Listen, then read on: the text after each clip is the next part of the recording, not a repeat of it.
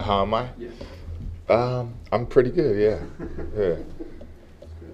How about you? Pretty good. How, um, how do you enjoy playing in the cold? Feels like the weather's starting to turn. Uh, you guys talk about oftentimes playing your best this time of year, but tell us actually, do you enjoy it? Enjoying the cold? Um, I mean, I don't really enjoy the cold. I'm kind of like everybody else, right? We like warm weather, beaches maybe. I know some people like the cold.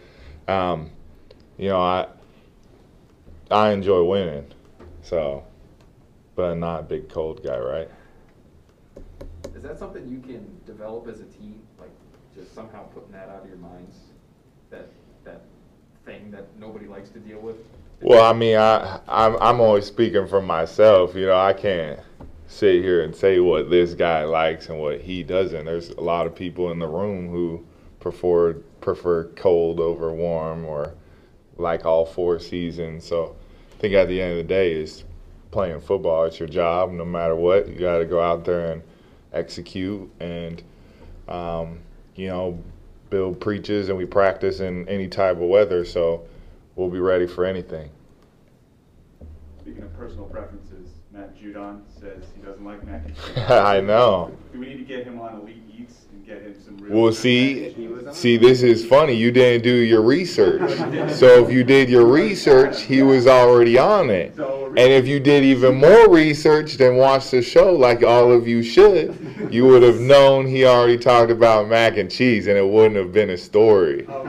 But since he said in here, our guy Michael, you know, it's all good though. But so you knew before we all did. I did. Old news. Old news. Yeah. Not fake news, but old news. You didn't try to convince him? Like, Say that again. try to convince him otherwise? I mean, I think it's more of a cheese problem, but that's our that's our guy. We love we, we love him. You know, we inherited him, so it, it's all right. He was talking about the lactose. Yeah, that's fair. That's fair. Okay. But Mac with the apple pie, that's a little crazy too, right? Trying to get him, to- he wouldn't recant. yeah, that's funny. Yeah, next time do your research, bro. You guys having fun with How that about this that? week? there we go. Thank you. Say that You again. guys having fun with that this week? What? The, the mac and cheese take, just joking around and watching? I mean, we have those conversations all the time, so like that's an everyday conversation. Stuff like that, Controversies. Just keep it light and. I mean, uh, you like that too, right? When you're at work and you talk about, you know, you got Mike Reiss next to you. You guys crack jokes every once in a while, right? Keep it light. You guys are around each other more than you know your better half, so got to joke about something. How do you feel about defense? Seven, uh, 13 points, I think, in the last three games. How do you guys? Is it really? Yeah, six Wow. and seven and zero. That's good. Yeah. Um, we just gotta keep it rolling, right?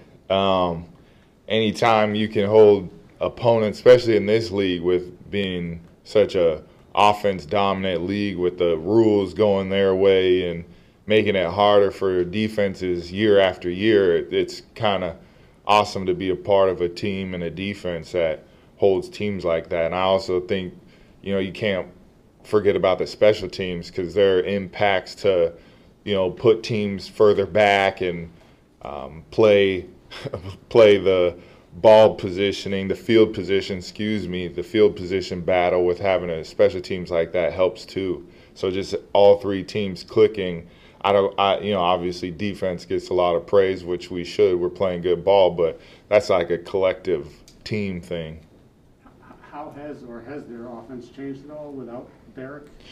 You know, I, that's a good question. Um, one that I've been getting a lot, actually. But, you know, I, I see them still trying to do the same thing because they still have the same old line. That old line, you know, they're they're a good group. You still have Saffold and Lewan in there. Uh, good old Taylor. um, and they do a good job of working together. Ben Jones, he's been there for a while in that the center position, communication. So having veterans like that on the O line, like they're not going out there and saying like, "Whoa, me, we don't have Derrick Henry." It's like, "Oh, we got to make these holes bigger.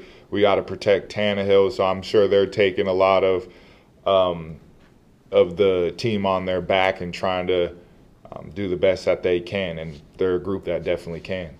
When you have an offensive line that is that talented, especially at, run blocking, what's, what's kind of the best way to attack something like that? Do you have to be a little patient to kind of see the creases so you can shoot through the way a running back would on the other way?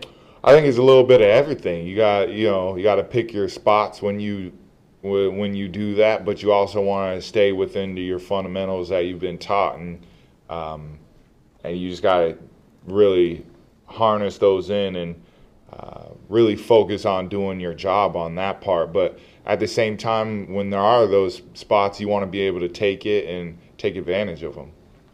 Tannehill's got five rushing touchdowns, I think four in the last six games. Uh, Who does? Tannehill. Okay, I sorry, I didn't hear a name. Yeah, As it's- mobile quarterbacks go, I mean, how dangerous is he? You've seen a lot of them through the years. he's an athlete. Uh, really, when he he gets in the open field, he's he's a great ball carrier, and he's not slow. He's fast, and he can get going pretty good. I think with Tannehill, you just want to um, when he's outside the pocket, you're going to have to treat him like a running back, obviously, until he slides. So. Um, that's the way your mindset's got to be with a player like that because he's really dangerous on the run. Anybody else? Awesome. Enjoy your pies.